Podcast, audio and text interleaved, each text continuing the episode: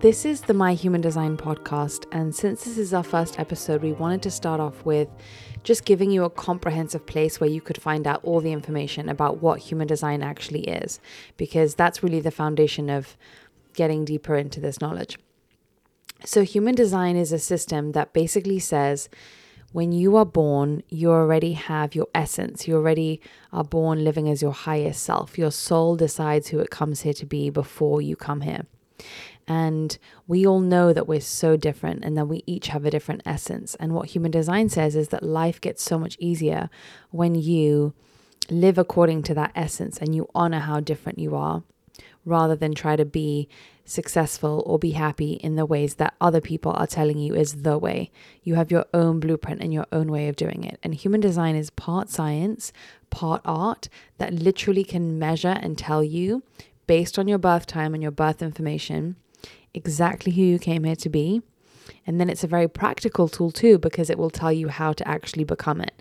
What are the places in your life where things come easy to you? Those are the things that you're supposed to be doing more of because the universe makes those things easy for you, because those are the things that it has allocated to you. And similarly, there are things that don't come so easy to you, or things that you struggle with, things that you thought you had to be, but you're finding it really difficult. For example, if you really struggle to have a morning routine, that could actually be because it's not correct for you. It could actually be that you're supposed to be more successful and you will be more successful without the morning routine. So, we all know at this point in life that a one size fits all is not working for us. And we're really at a time in the world where we really have to do what's called dehomogenizing, i.e., stop trying to be like each other in order to get on. Stop trying to be like each other in order to have the same cookie cutter path because it's always going to leave some people behind. And that's why I love human design so much is it's never some outside guru or some outside person telling you how to be. It's literally a system where it just paints it for you and it tells you how to get there. And then the whole point is you're supposed to try it on and see the results, the physical, tangible results. Like, don't just take my word for it. Um, there are supposed to be physical, tangible results in your life when you try doing things a little bit more the way that your soul was de- designed to do things rather than the way that you've been told to do them. And the reason why it becomes so difficult sometimes to be who we are is because the world gave us things like validation and praise when we did things that other people thought were good, like our parents or caregivers. Or similarly, we were shamed or teased or certain things for things that are inherently part of our essence and part of the journey is learning to see the things that come easy to us as our gifts, as the things that other people will end up valuing if we are brave enough to take the step to embrace them and lead with those and let those things shine out of us.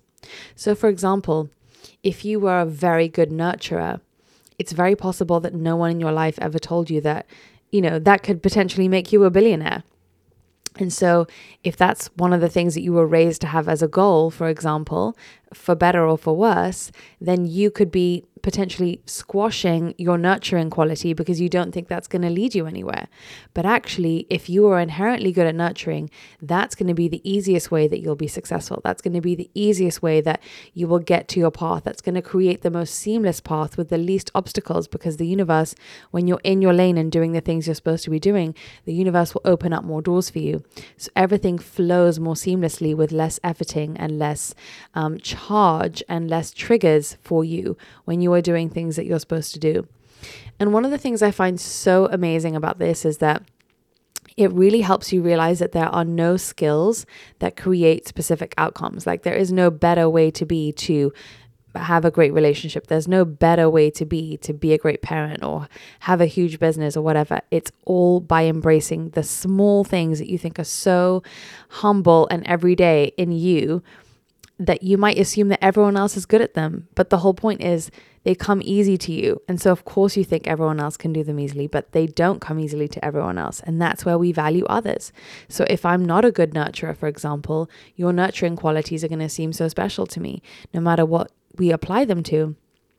So, the whole point of human design is really having a measurable way to figure out who we specifically are and what our essence is because we're so conditioned in the world today that this is how it's a good way to be. This is how it's cool to be. This is what spiritual looks like. This is what successful looks like, and so on and so forth. And when we are so conditioned by all those outside noises, it can be really difficult to get back to our essence. And so, this is an amazing tool that I believe has come across at the perfect time for humanity because we're finally ready to try doing things different because this clearly this way is just not working.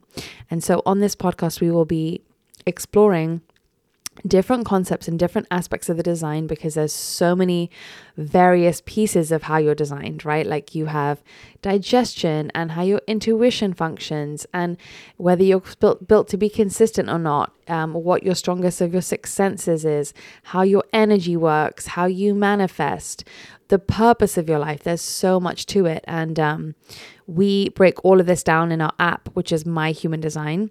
And you can look up your chart either on myhumandesign.com or on the app, just My Human Design.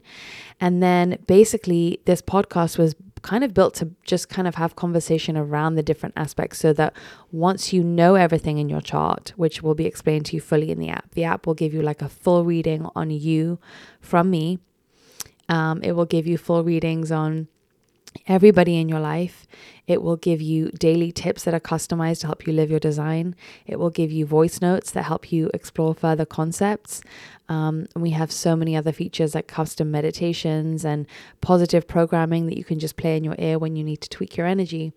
But the whole point of this podcast was to just talk about concepts in a deeper way that need talking about or to talk about real life examples of how people live their design and how you can live yours a little bit more. And sometimes I think it really helps to have it painted out in specific situations. So, for example, if you're told that you have, you're built to be consistent, how does that look like in the micro moment? So that's the intention of this podcast is we're going to really paint it out and and just apply it to real life because that's where the magic really happens. My name is Jenna Zoe. I'm the world's leading expert in human design, the creator of My Human Design, the website, the app. We have a library of hundreds of video courses on our website if you want to learn more and go even deeper than where the app can take you. I just set about to bring this information to the masses. And so we seek to give you this information in so many different formats so that you can find at least one that really suits you and really helps you actually change your life.